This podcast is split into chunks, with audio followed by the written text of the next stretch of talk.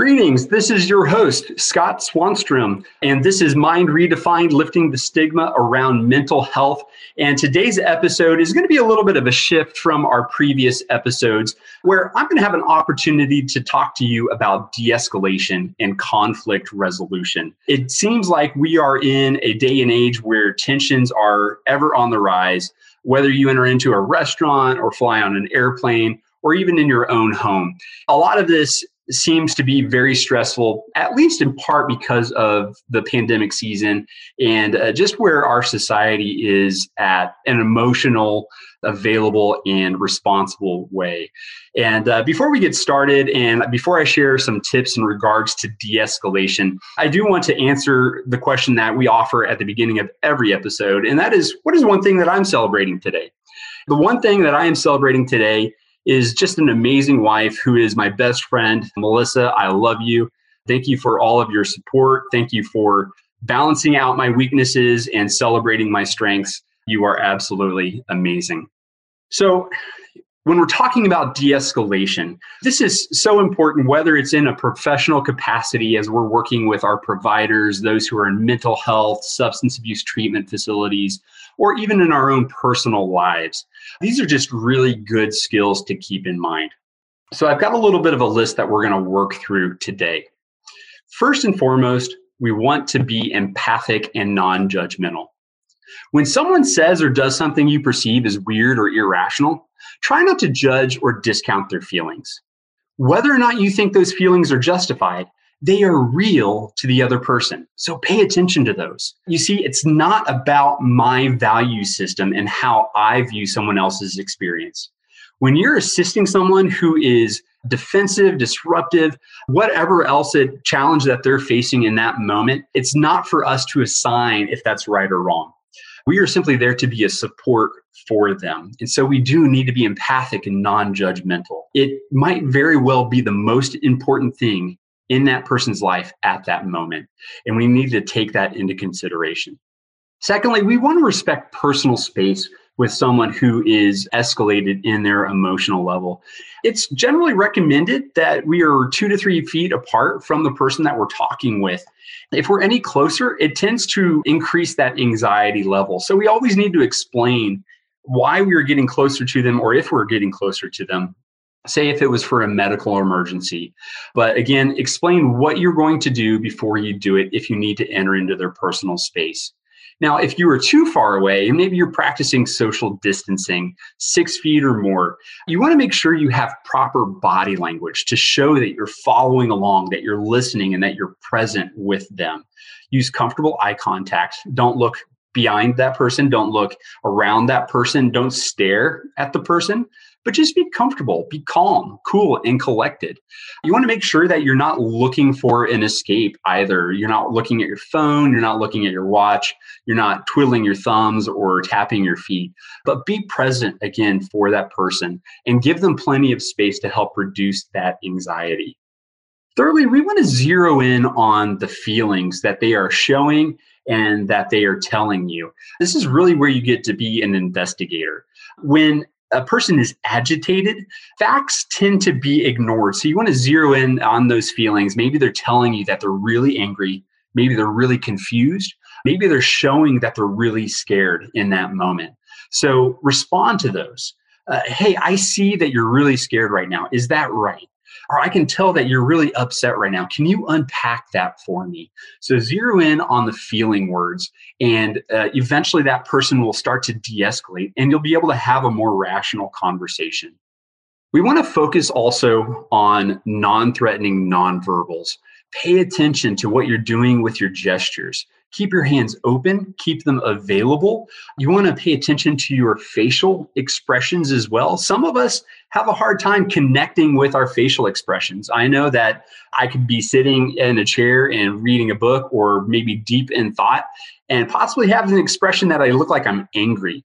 And uh, I've had people approach me on that before. And really, I'm just either in deep thought and and just not connecting with what's going on on my face. So again, it's really important to pay attention to your facial expressions. You want to watch your movements. Quick and sudden movements can surprise or scare the other individual. And you also want to pay attention to the tone of your voice. We don't want to be monotone robots, but we also don't want to be roller coasters. We don't want to be all over the place. You want to be calm, cool, collected, and confident. Also, we want to make sure that we don't overreact. Again, when the person is escalated, when they're agitated, they need someone to lean onto. And it may mean that they're going to push your buttons a little bit.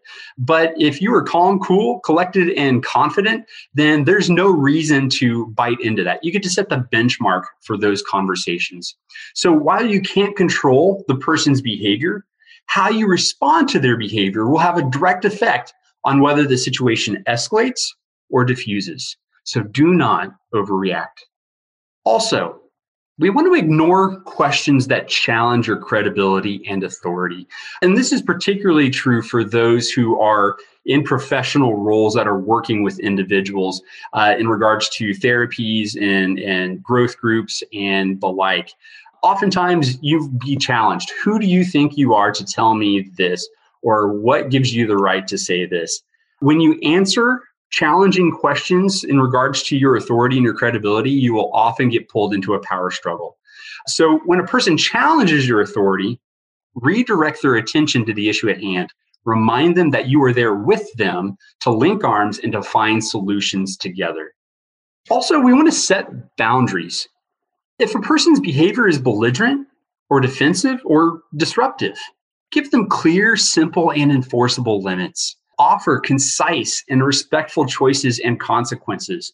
Again, when a person is escalated and emotions have been elevated, it becomes very difficult to process and to think through factual information.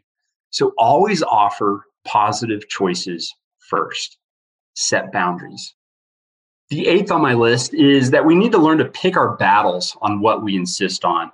Now, this is a lost art, but it is one that is so important not only for our professional lives, but for our personal lives. Pick our battles. It is important to be thoughtful in deciding which rules are negotiable and which are not. This is extremely important in the counseling world when you are working with individuals.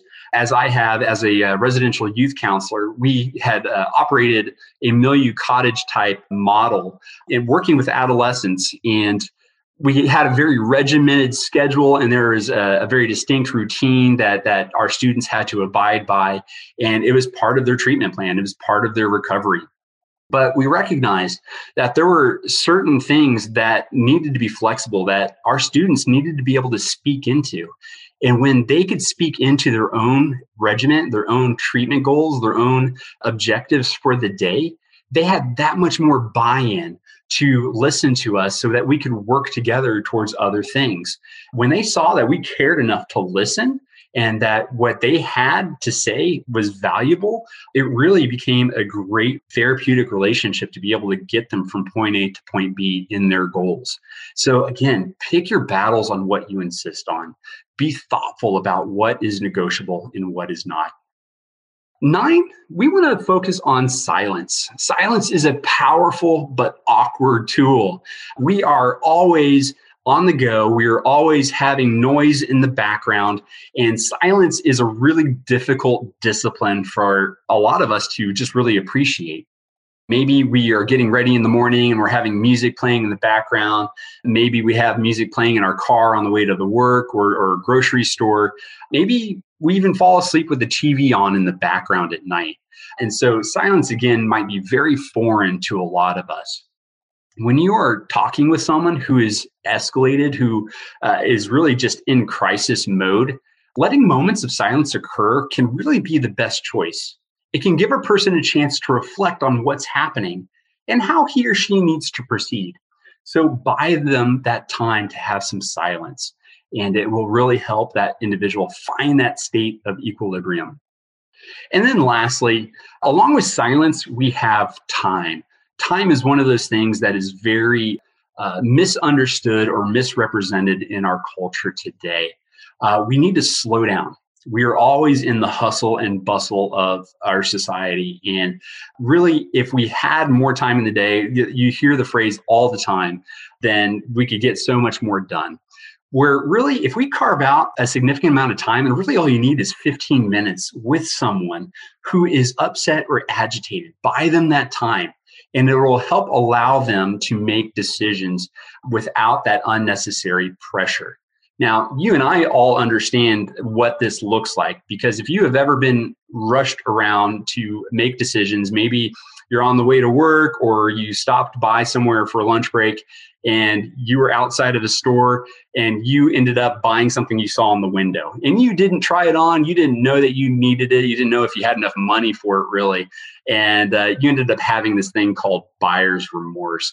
Then you were rushed to make a poor decision and you regretted it later on. This is true for everyone that if we feel rushed we end up making poorer decisions. So we want to allow time for choices to be made for a person who is escalated, for someone who is agitated. And it gives them that opportunity, again, to process through how they need to handle their situation better. So, again, time is crucial and it is incredibly valuable. So, if this has been helpful to you, just to make sure that you reach out to us on Facebook, Mind Redefined, Lifting the Stigma Around Mental Health and uh, hopefully that we are constantly generating hope not only for ourselves but for those who are around us. Again thank you for all of our providers who are uh, in the trenches who are doing the hard work helping others find recovery for really moving from point a to point b and just having a successful life and a happy life. Thank you. You are our heroes. But uh, all of us and all of our listeners have an opportunity to make a difference in this world. And so, just the small amounts of equipment that we can offer, such as de escalation techniques, uh, can really make a difference in situations wherever we go. So, I hope this was of benefit to you, and I wish you well. Thank you.